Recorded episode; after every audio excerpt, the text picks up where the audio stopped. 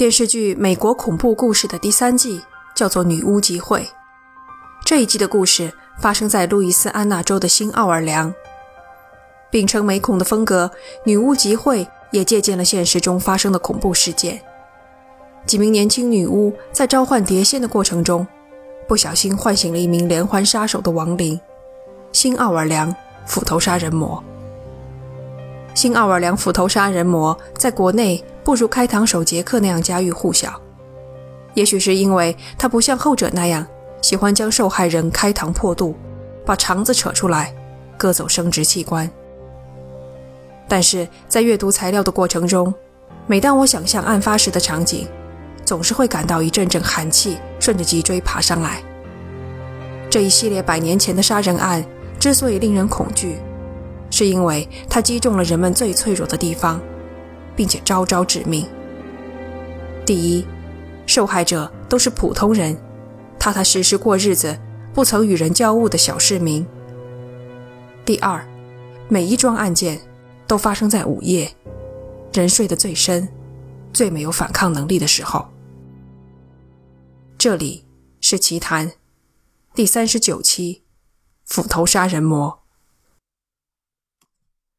在流行文化中，新奥尔良斧头杀人魔通常都被描绘成一个手持板斧的黑影。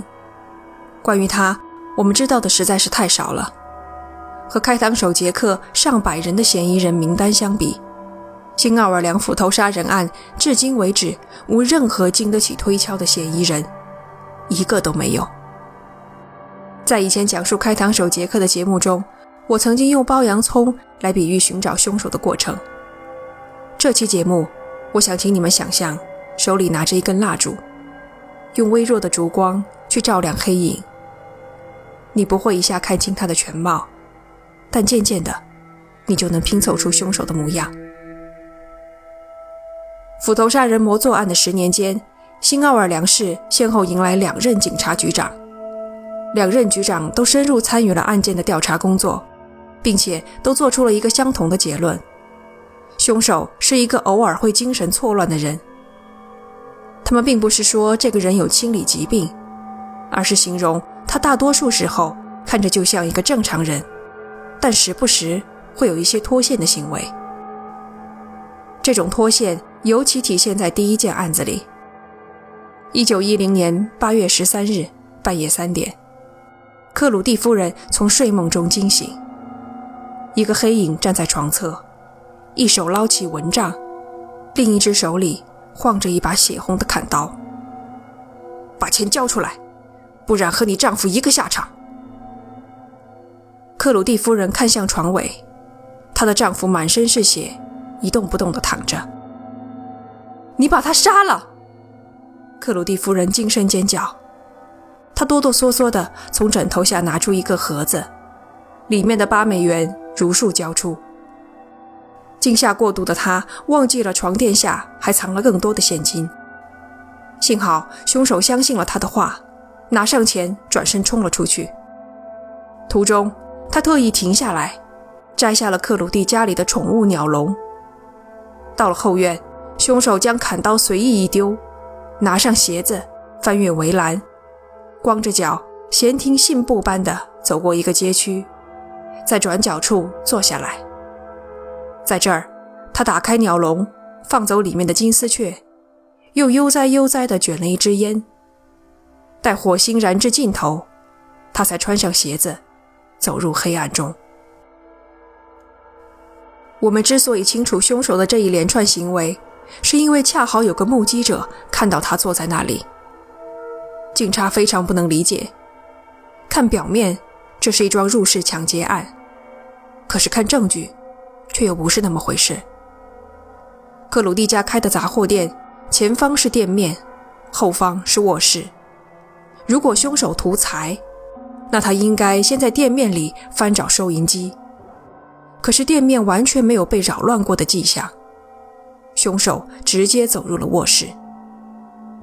接着，凶手为什么要攻击睡梦中的克鲁蒂先生呢？他又为何与克鲁蒂夫人对话？将他一同砍了，岂不是更方便？他又为什么要拿走鸟笼？明明才犯下了足以判死刑的重罪，可他为何一点也不慌乱，反倒不紧不慢地离开现场呢？这一切都让人无法理解。时任警察局长的詹姆斯·雷诺兹和一众警员到最后只能推测，凶手是个醉汉或疯子。雷诺兹局长下令搜查可疑的吸毒人员。两个星期后，他们抓到了一个有盗窃前科的瘾君子。可是因为证据不足，检察官不愿意起诉嫌疑人，警方只好先把他关进了精神病院。谁知道，他们将来更没法起诉嫌疑人了，因为一个月之后，类似的案件再次发生。这一回，凶手对受害者的财产彻底没了兴趣。九月二十日半夜两点，他从一扇没有上锁的窗户钻进屋子，手里提着一柄屠夫砍骨头的斧子，比上一次用的砍刀要重一些。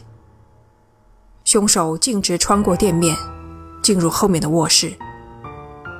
床上，李赛托夫妇正处在睡梦中。凶手来到女方一侧，用刀划开蚊帐。睡得正深的李赛托夫人。暴露在他眼前，凶手挥舞斧头，直接砍断他右脸的颧骨。李赛托夫人条件反射地向另一侧转去，凶手又连续砍了好几下，击中他的左脸和脖子。接着，他绕到床另一边，对着李赛托先生砍了两刀，其中一刀干脆利落地斩断他的鼻梁骨。做完这一切。凶手直接将斧头丢在溅满鲜血的蚊帐里，大摇大摆地从后门走了出去。李赛托先生醒了，他的头剧烈疼痛，脸上有温热的东西流下来，挡住视线。他忍着剧痛爬到衣柜前，摸出一把手枪，对外面放了两枪。急救很快赶到，所幸夫妇二人都未受致命伤。由于和上一起案子只隔了一个月，公众很难不把这两起案件联想到一起。加上受害人都是意大利裔的杂货商，已经有报纸提出，这两起案件会不会是黑手党所为？这种可能性，警察早就想到了，只是经过详尽的盘查之后，他们没有找到任何证据。黑帮不会无故杀人。他们先发出勒索信件，要不到钱再杀人，以起到杀鸡儆猴的目的。而两家人都没有受到过黑帮的威胁，虽然有那么一两个有过节的人，但远远达不到谋害性命的程度。抢劫还是黑帮？两种声音争论不休之时，凶手一度沉寂下来。等他一年后再次作案时，第一位死亡的受害人出现了。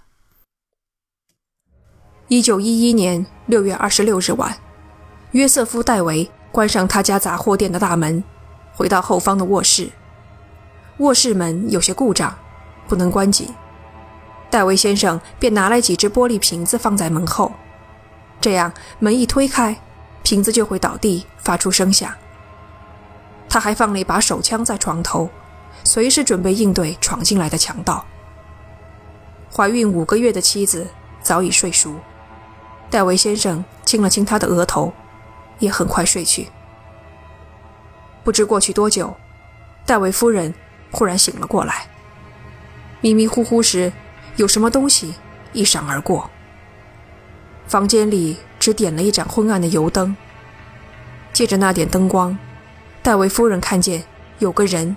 站在衣柜前，她忙推身边的丈夫。那个人是谁？他在那儿做什么？丈夫只是哼了哼，作为回应。那人听到声音，三两步走上前来：“钱在哪儿？”他问。戴维夫人害怕到极点，以至于根本无法开口说话。那人见状，抄起床头柜上的一只陶瓷杯，砸向他的脑袋。戴维夫人晕了过去。等她再度醒来，屋里一片寂静。她不知道自己受了多重的伤，只感觉鲜血在脸上流淌。那人在哪里？走了吗？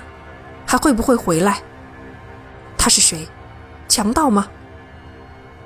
戴维夫人完全被恐惧攫住了，像被一块巨石压在胸口，动弹不得。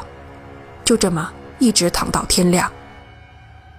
早上五点半，有客人敲响了杂货铺的大门。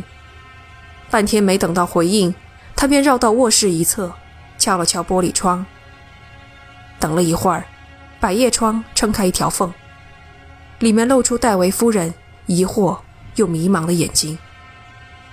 客人说：“我要买两条面包。”戴维夫人回答：“杂货店没开门。”去叫你丈夫吧，客人又说道。戴维夫人回答：“不行，我叫不醒他。”客人立马意识到事情不对，戴维夫人的状态很不对劲，而且她的脸上还有血迹。在客人连番追问下，她才承认丈夫一直在流血。客人连忙找来几个朋友，进门一看，戴维先生躺在床上，身下被鲜血浸透，他的头骨碎裂。骨头碎片和白色的脑花飞溅到血红的床单上。凶手的力道如此之大，以至于床垫都被压塌了。我知道你们肯定很想问，戴维先生不是放了几只空瓶子在门后吗？为什么没有发出声响？那几只瓶子被刻意的摆在了门边，看来陷阱被凶手察觉，没有起任何作用。戴维先生于熟睡中被人袭击，丝毫没有反抗的能力。枕边的手枪成了一个摆设。凶手虽然要钱，但是经过搜查，家里的财物一点未少。戴维夫人稍有恢复之后，向警方提供了凶手的外形描述：白人男子，将近一米八，脸上干净没有胡须，长相并不凶恶。他穿着蓝色衬衣。黑色裤子，劳工的打扮。还有一点，他讲话没有外国口音，肯定是本地人。第一名死者的出现令公众大为恐慌。路易斯安那州的州长悬赏五百美元捉拿凶手，同时警察局内有一半以上的探员都在侦办此案，包括约翰·丹东尼奥。安东尼奥是意大利移民二代，是当时警局里唯一有意大利背景的探员。他机智果敢，人脉极广，深受上级信任。他对意大利社会文化的了解起到了举足轻重的作用。例如，外界怀疑案子是黑手党所为，他则给出了否定的答案。意大利黑手党的杀人效率比这高得多，他们用刀、枪。炸药，一招致命，绝不拖泥带水。斧头这种凶器，他们看不上。他也相信，目前三件案子都不是普通的抢劫。凶手从克鲁蒂夫人手中抢走的八美元，更像是一个诱饵，试图将警方引入歧途。丹东尼奥被重用，可以视作一个信号，表明警方开始认真考虑。凶手并非针对受害者个人，而是整个意大利族群。新奥尔良有那么多族群，意大利裔有什么特殊性，让他们被凶手选中？截止到1920年，新奥尔良有一半的杂货店都是意大利裔经营的，这是一个非常可观的数字。考虑到绝大多数意大利移民当初都是作为黑奴的替代品来到美国南部的，他们是雇主最喜欢的那种工人，要价低，能吃苦，踏实肯干。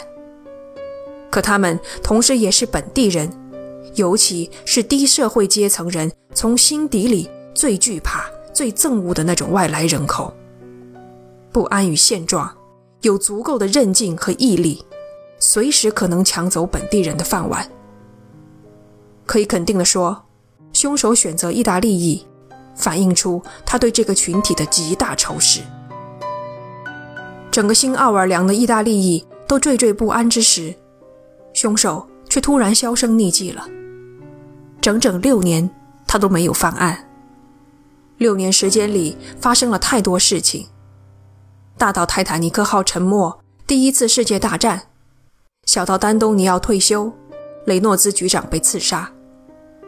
新奥尔良的人们逐渐忘记了六年前那三桩骇人听闻的血腥案件。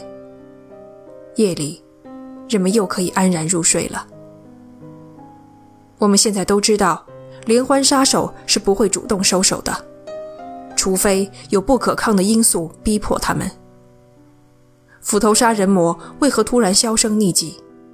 最合理的解释是，他因为别的罪行被关了起来，比如说入室盗窃。三件案子里，凶手展现出用铁丝开锁、破解陷阱的技巧，表明他很有可能是个小偷小摸的惯犯。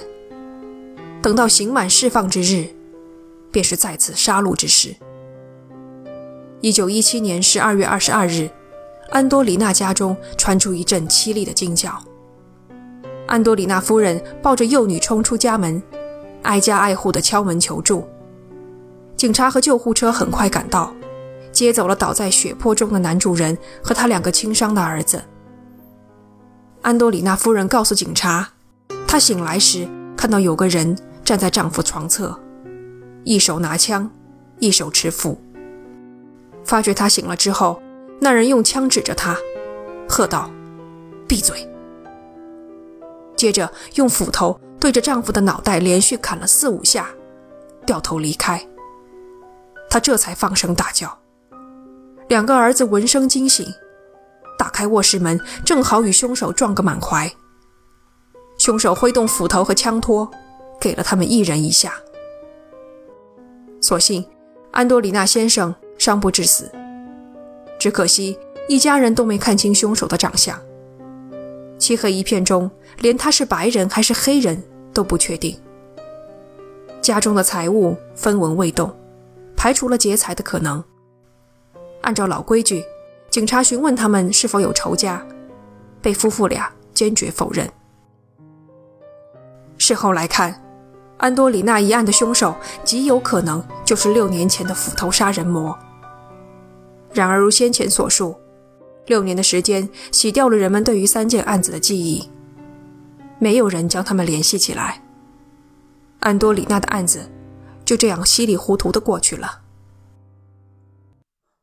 以上便是一九一八年之前斧头杀人魔所犯下的案件。在网上搜索“新奥尔良斧头杀人魔”的话，你会发现和节目内容有很大的不同。大部分资料都说。第一件案子发生于一九一八年，而我在读了相关的书籍之后，更加认同斧头杀人魔犯案始于克鲁蒂一家遇袭，远早于一九一八年。这几件案子尽管在细节上有一些区别，但作案手段、凶器的选择等等都一脉相承。他们究竟是否系同一人所为，还需各位自行判断。目前我们已知的关于凶手的特点有：他是一个白人男性，普通的劳工，性格偶尔有些脱线，会些小偷小摸的手段，仇视意大利裔群体，而非个人。他不图财，至少那不是他的主要目的。甚至可以说，将人杀死都算不上凶手的主要目的。他所要的。就是亲耳聆听斧头砍在头骨上的声音，亲眼见到受害人脑壳崩裂，享受血浆飞溅至皮肤上的温热触感，在那一瞬间，成为他人性命的主宰。他不会停手的。最残暴、最冷血的一件案子，还没有发生。感谢你收听这一期的节目，这里是奇谈。我们下期见。